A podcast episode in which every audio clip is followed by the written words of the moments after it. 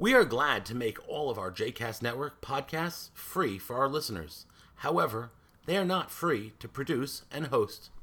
Please consider making a donation to JCast Network to help support our work by visiting jcastnetwork.org/donate. Thanks for your support. You are listening to Pop Torah with Rabbi Knopf and Olitsky, a JCast Network podcast. For more information about other JCast Network podcasts, please visit jcastnetwork.org.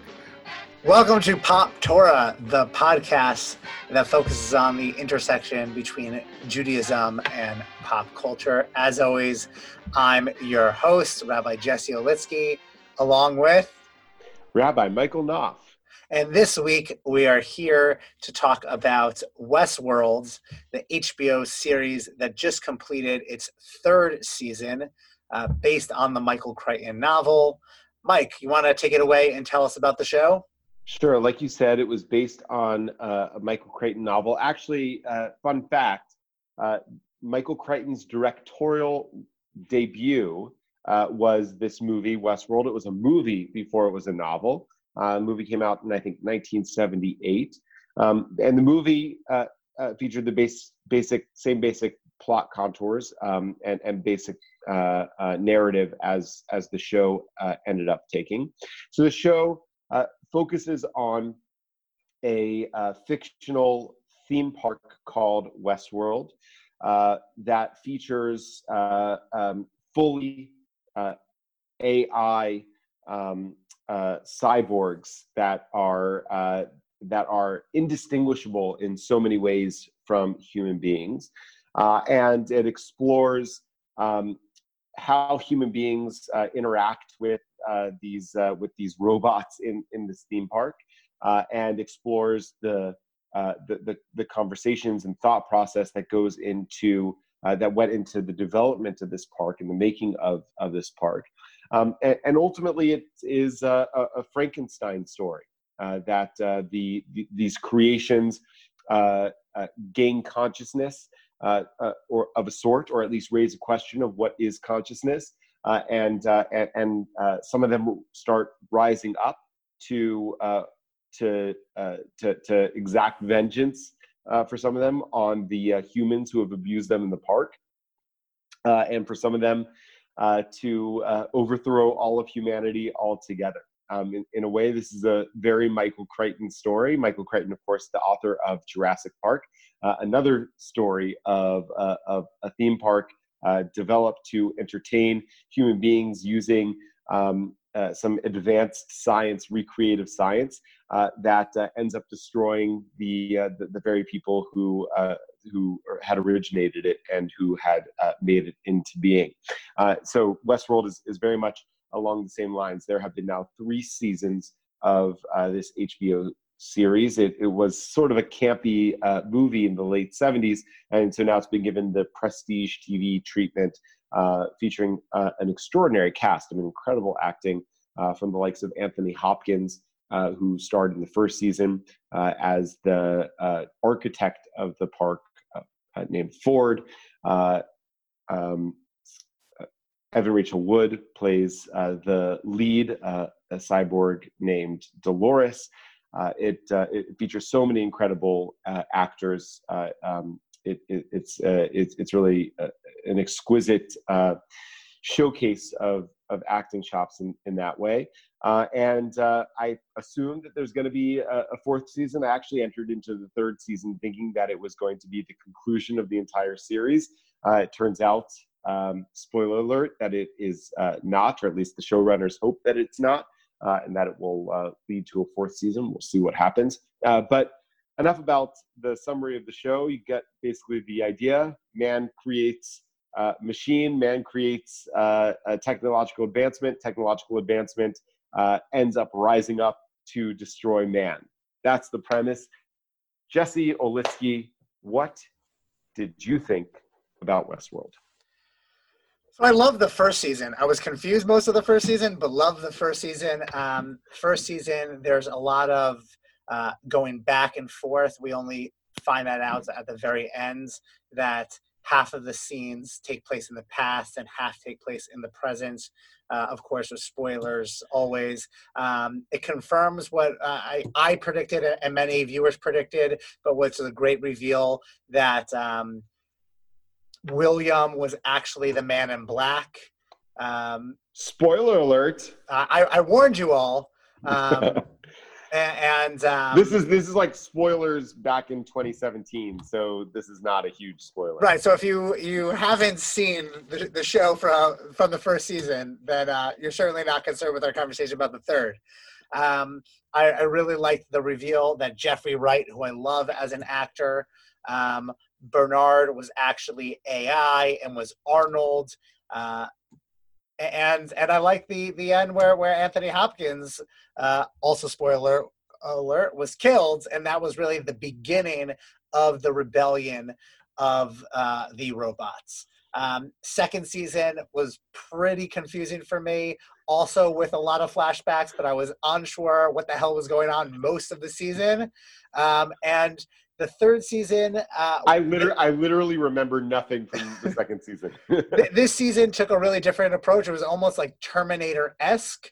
Uh, it focused yeah. solely on the futuristic worlds, uh, not the parks at all. There were a couple scenes with with um, uh, Maeve in World War II, Nazi Germany, pretty weird. Um, but most of it was Evan Rachel Wood's character Dolores out in the real world and trying to spread uh, the role of AI and these robots out in the real world. Um, I didn't love this season, but I really liked the the first season because the first season um, really asked a couple questions for me. Uh, one was, at what point are we willing to, and at what length do we go towards to create our own experiences? At what point uh, does something become real?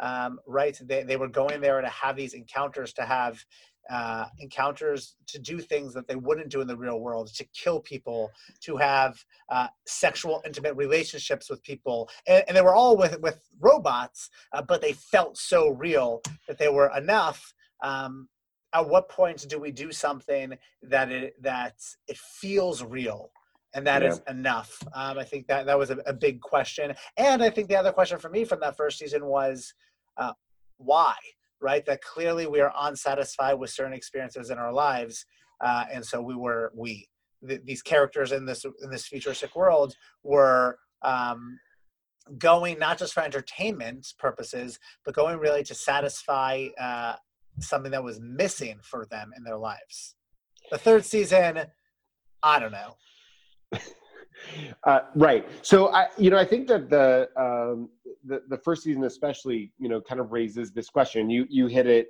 uh, on its head. There's a there's a line kind of early on in the series where uh, the character William, uh, young William, before he becomes uh, Ed Harris's character, the Man in Black, uh, or before that's revealed that he's the character, the Man in Black.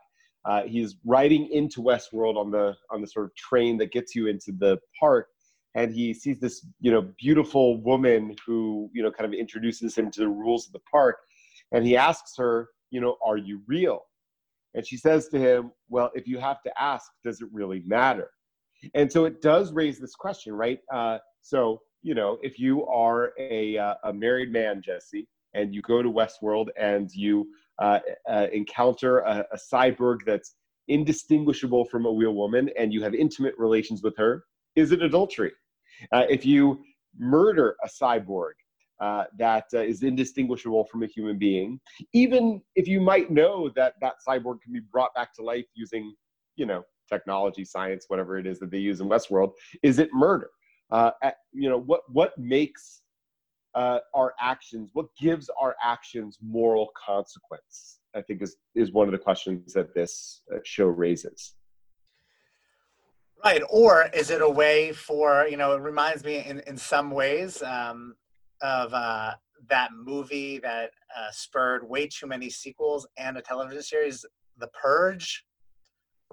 Right? I, this, we were just talking about this uh, in in the in the run up uh, you were talking about uh, going back and watching Fast and Furious movies. I've never watched any of those movies. I've also never seen a Purge movie. So I, I so, so the, concept, the, the yeah. concept of the Purge is that, uh, again, in this dystopian future, the government thought that if there was one night of the year where nothing was illegal and we made it okay to do anything you wanted, then everybody would behave 364 other days of the year. Um, and I think it, this is a little bit uh, of what Westworld was.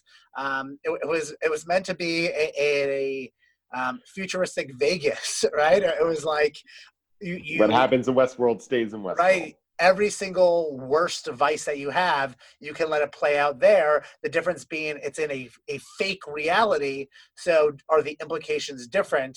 Um, right? Of course, with with Williams' character at the very beginning of the show, he fell in love with with this Dolores. He he thought that this was real, and it was a a robot, which led to him um, being really violent with her when he would return every year after year after year. Well, right. I mean, it, it, it raises this really interesting question, right? That um, you know, what what is human nature really? Are we um, at, at our heart evil, malicious, violent uh, uh, creatures, you know, that given the opportunity will just be totally malevolent? Uh, or are we kind of like fundamentally altruistic or maybe some of us are one and some of us are the other i mean i've been you know we're, living right now in, in kind of like our own you know mini apocalypse right and um, you know some of the things that i assumed would be the case you know based on science fiction television movies that i watch is that there would be you know by now we'd be in a sort of like mad max um, kind of hellscape where there are like marauding tribes that are warring against each other and and everyone trying to murder each other for resources. And like maybe we're just not there yet. Or um, worse um, the only toilet paper you could get is single ply uh, I mean, listen, that's its own level of brutality. Um, you know, but I guess you know, are, are, we just not there yet, or or has this moment that we're living in revealed something that science fiction has been wrong about? That that actually, at our core, and I see lots of examples of people being like so good-hearted and generous to each other uh, right now. Um, Another plug it, for some good news by yeah. John Krasinski. Yeah. Yeah. Maybe I'm just watching too much some good news. I don't know. Maybe I'm not watching enough of the bad news. You, know, I, I, sort of wonder, right?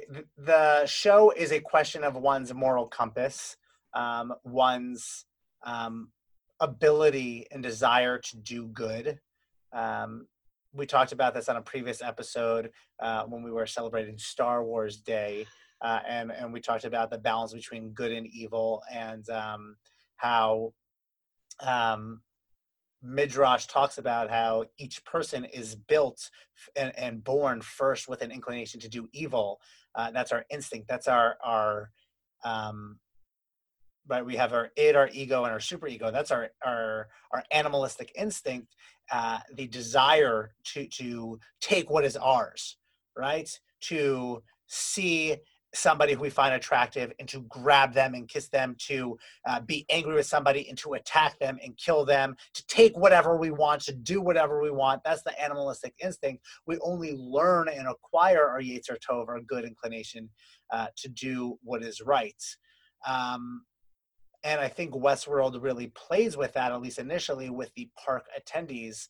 I'm really interested uh, in the AI and the artificial intelligence, the robots themselves, um, eh, because they end up being the main characters of the show. Uh, right. Uh, I, I, did not think that it would play out this way, but clearly by season three, Dolores is the star of the show, Evan Rachel Wood. Um, and what role does do they play, uh, and what is their place in figuring out how to live their quote unquote lives in this world that was created for them just to be bit players. You know, it's it's interesting. I mean, the first thing I want to say about Dolores is that clearly Evan Rachel Wood was uh, was cast this role in addition to her being a great actor, uh, but was cast in a role because you know she fits the bill of like perfect specimen of you know human female um, and at some point in my life, Jesse, I, I want to be cast in a role because I am perfect specimen of human male. Just just once, just once, maybe.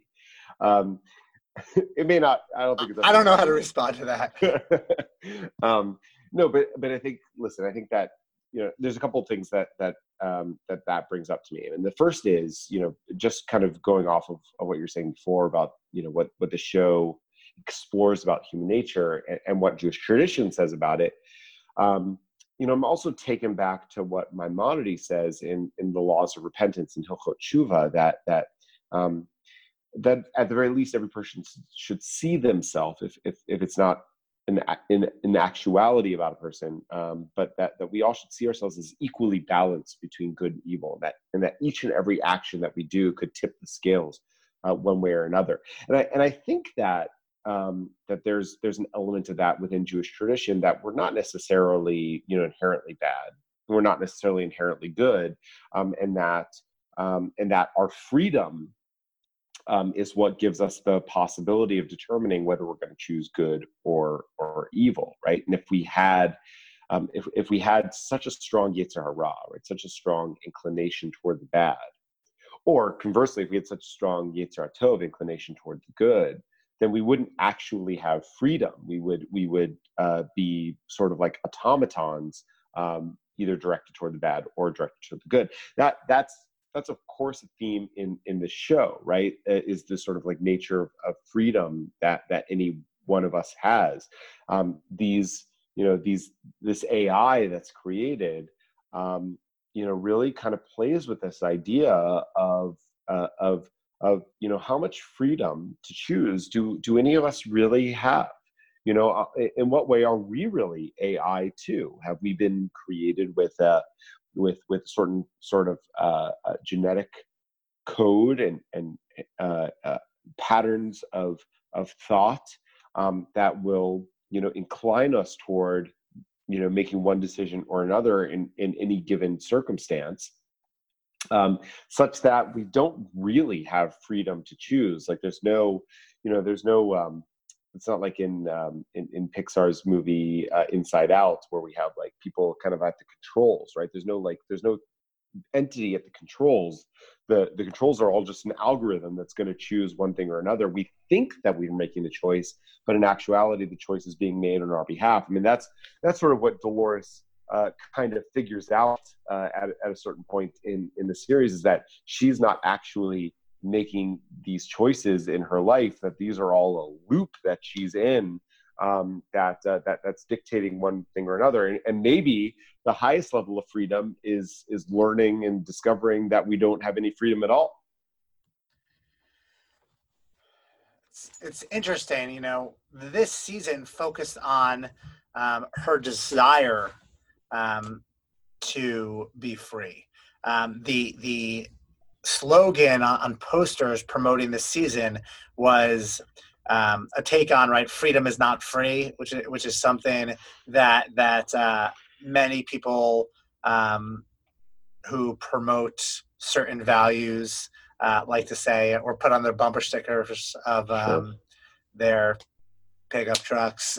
Um, but what uh, the slogan for this season not, is not to not to not to put too big of a thumb on the scale of who puts the no no no no no.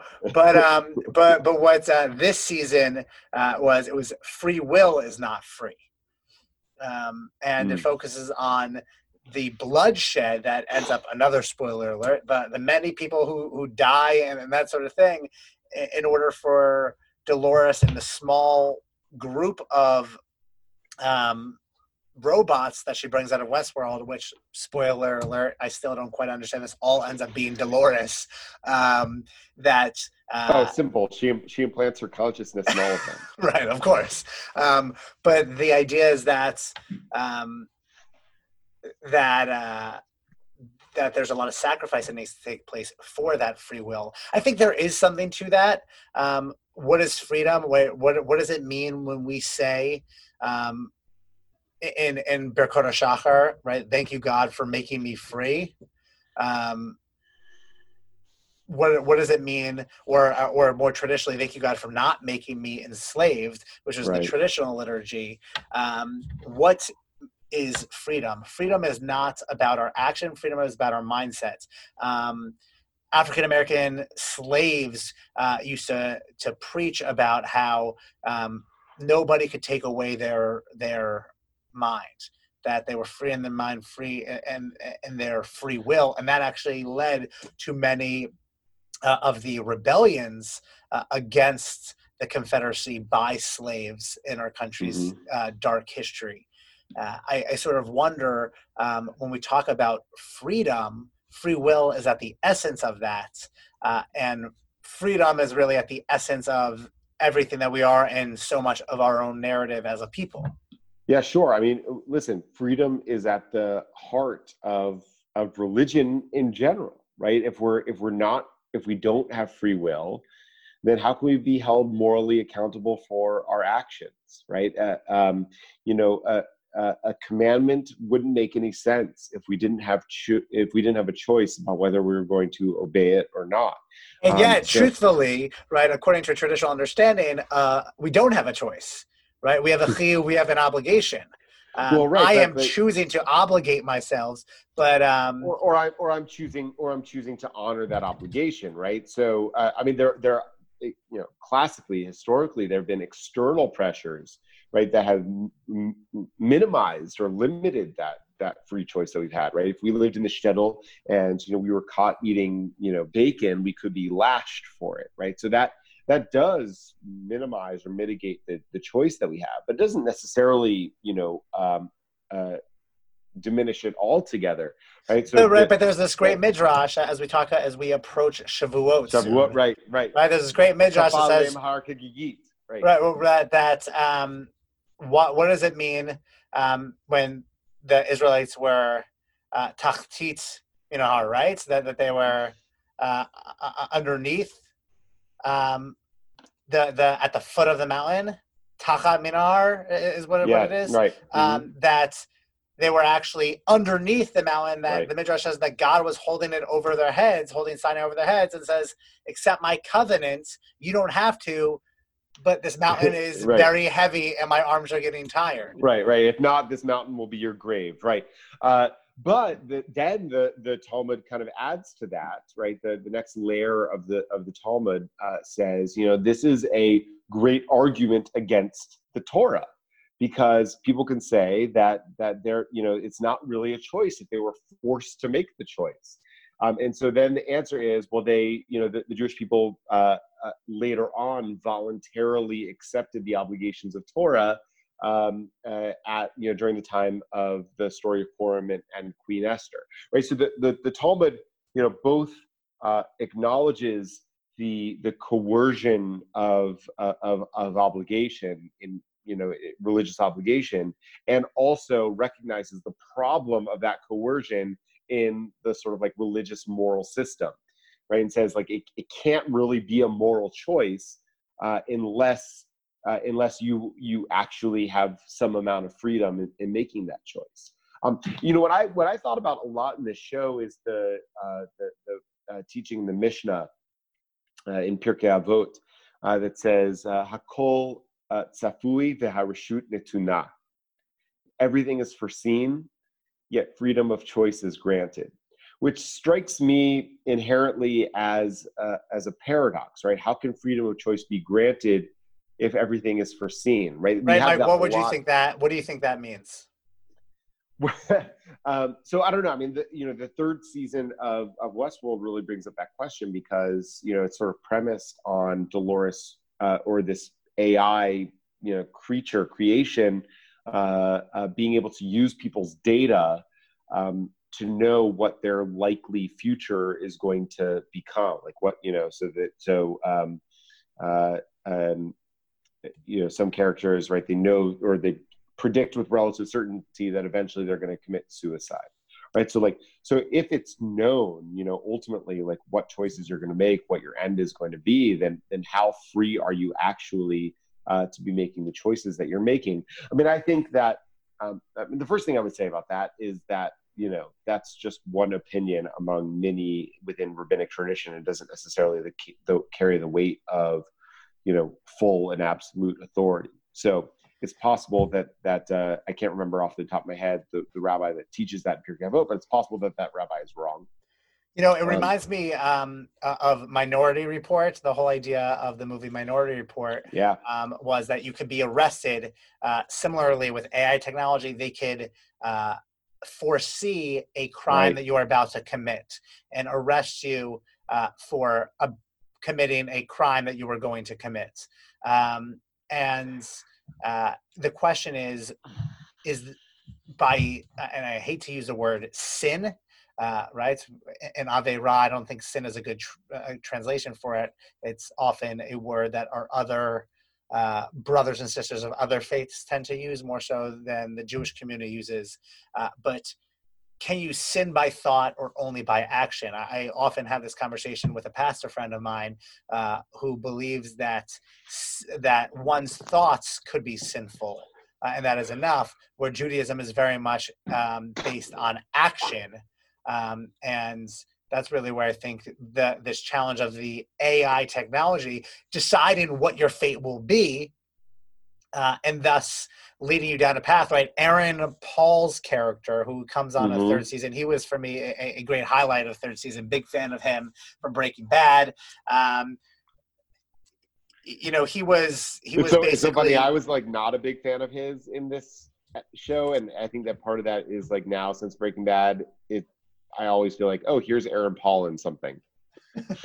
he plays the same character, you mean? yeah. Um, well, you know, he was basically this bottom of the totem pole character whose life wasn't adding up to much because AI had decided, uh, this algorithm has decided that he wasn't going to to be much of anything, and that his life was going to uh, end. Um, and his life was determined for him because of the thoughts, because of how things were going to play out, uh, and didn't really give him the opportunity to play out his life. Um, it's our actions that matter. Heschel used to teach that we are more than a people of thought, we are a people of action. And that's coming from a thinker, that's coming from um, a theologian himself. Right. But, you know, at the same time, we were about to approach uh, Shavuot and uh, the you know the tenth of the Ten Commandments seems, at least on its surface, to be a thought crime, right? Thou shalt not covet. Um, so it, you know, and, and, there there are uh, voices within you know Jewish tradition who who try to make an argument that that's not really talking about a thought, right? That's talking about an action. Um, in the same way that the commandment of you know v'ahavta uh, et Adonai lecha, love the, the infinite your God, right? That that is also not a, a thought or an emotion. That, that that's an action. I mean, I think that you know, the, listen, those those reads are plausible, but it's also plausible that um, that maybe the answer is somewhere in between you and your pastor friend, right? That that both our actions and our intentions um, are are in some way governed. Uh, that doesn't necessarily mean that we're that we're accountable for things that we like might eventually do in action but haven't done yet right? So like the thought of possibly doing an action or the thought pattern that it's really that's what we're talking about. It's not really the thought of doing an action but the thought pattern that predictably could lead to an action right? Um, that that that's what we should be held accountable for. But there but there probably are some thoughts that we have um, that are uh, you know that that um, uh, you know that uh, that that that it's possible to um, have some kind of governance over some some kind of agency over uh, and, and, therefore are are in themselves moral choices. Don't you think?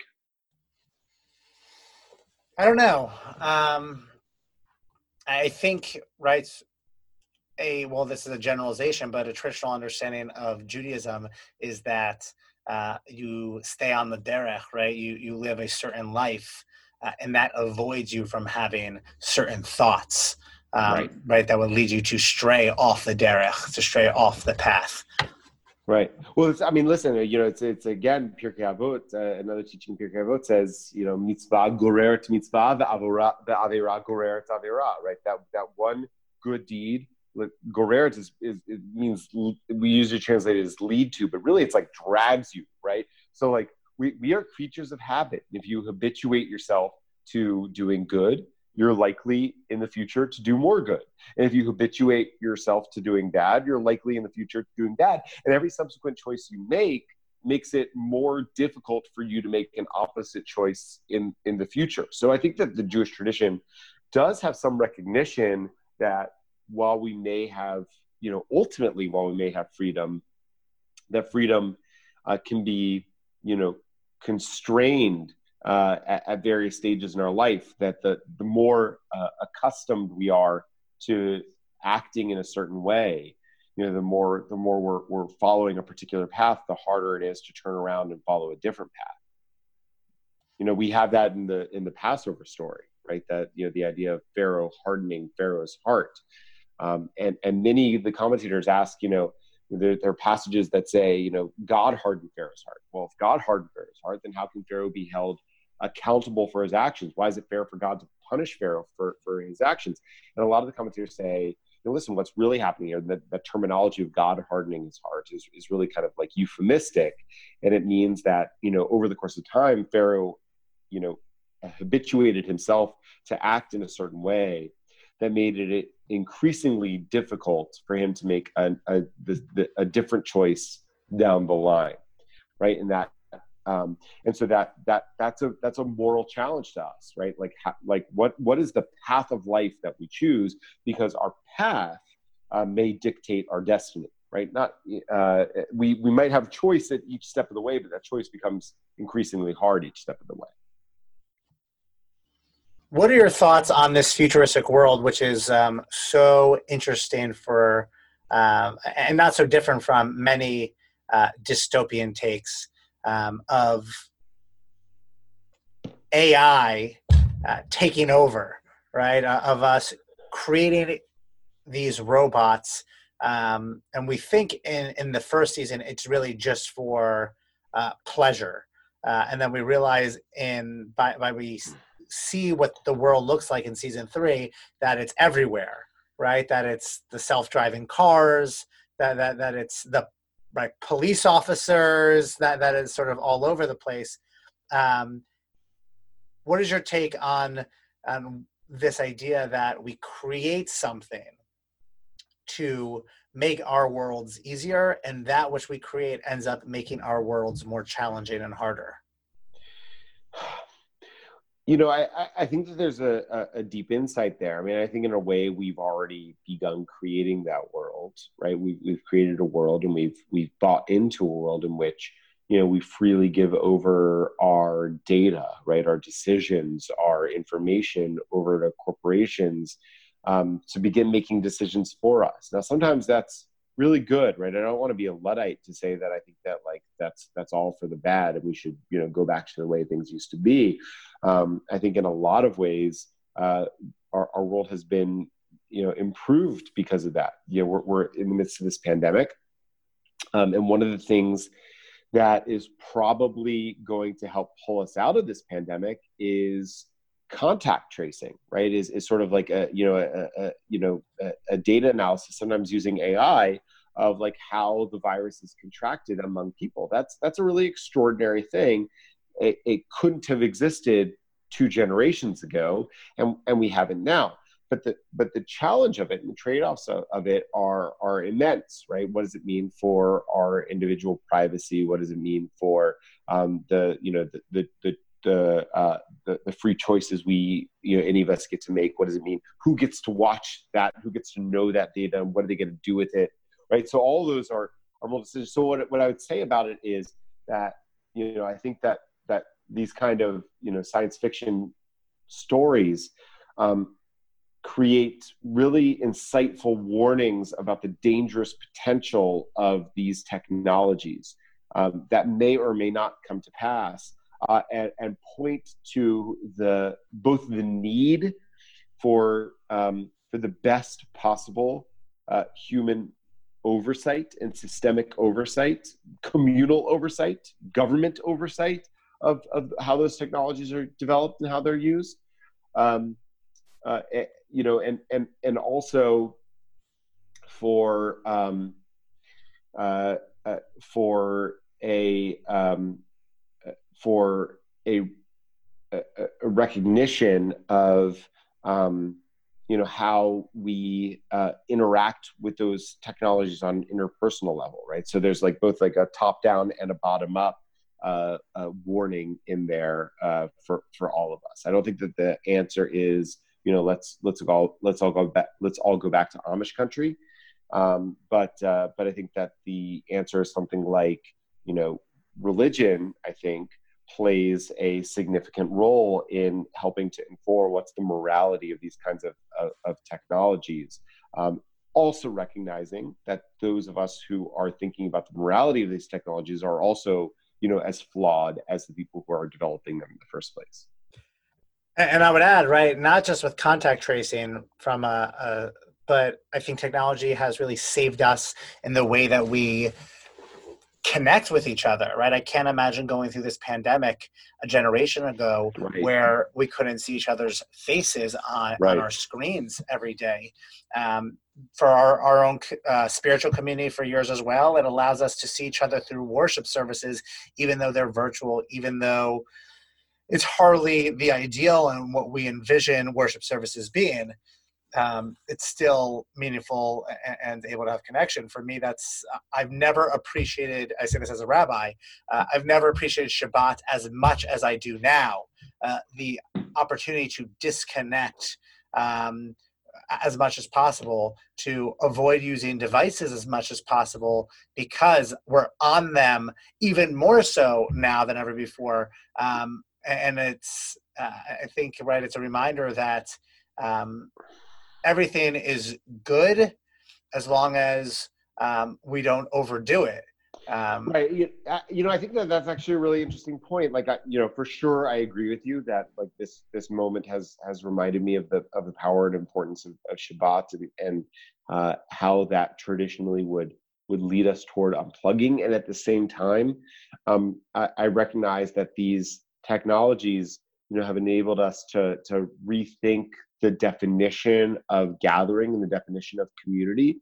And and I don't know. I mean, like one of the things that might stick for me after this that you know I've just started thinking about with my family is like maybe we're going to keep on FaceTiming family for Shabbat dinner, distant family for Shabbat dinner after this uh, pandemic is over because like that has been a meaningful value added for our Shabbat experience that we weren't doing before because we felt like, well, we couldn't do that religiously. Now we're doing it religiously, and it feels like, um, you know, significant uh, spiritual benefit.